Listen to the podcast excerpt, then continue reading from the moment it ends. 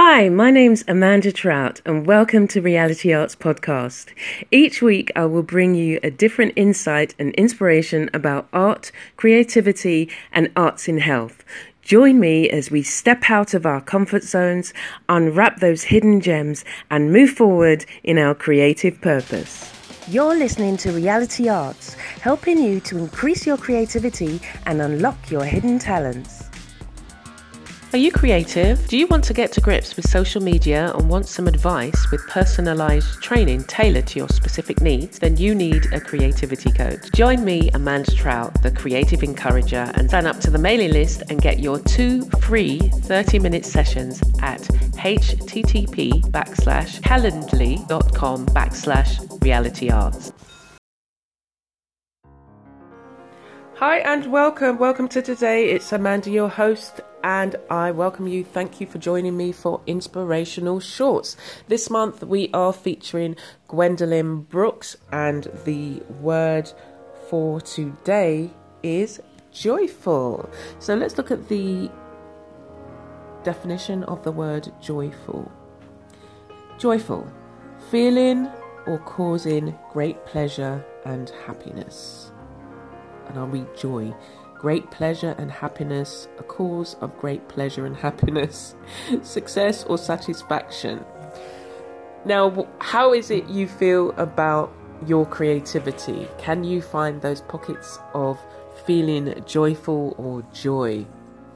And think about how you can find those little moments in your creativity because sometimes you don't feel like creating, sometimes you know you want to do something else. But if you think about the creativity as a blanket so whether you go into your studio or sit at your table or wherever your space is and create something or write something or take a photograph it's all part of creativity. So it's all feeding you feeding that um, well that you can dip in and out of and on fridays we look at artists so again this week second week of looking at Gwendolyn Brooks. So today, the poem that we're going to read of hers today is called Sadie and Maud. Sadie and Maud. Maud went to college. Sadie stayed at home. Sadie scraped life with a fine tooth comb. She didn't leave a tangle in. Her comb found every strand. Sadie was one of the lividest chicks in all the land. Sadie bore two babies under her maiden name. Maud and Ma and Papa nearly died of shame. When Sadie said her last so long, her girls struck out from home. Sadie had left his heritage, her fine tooth comb.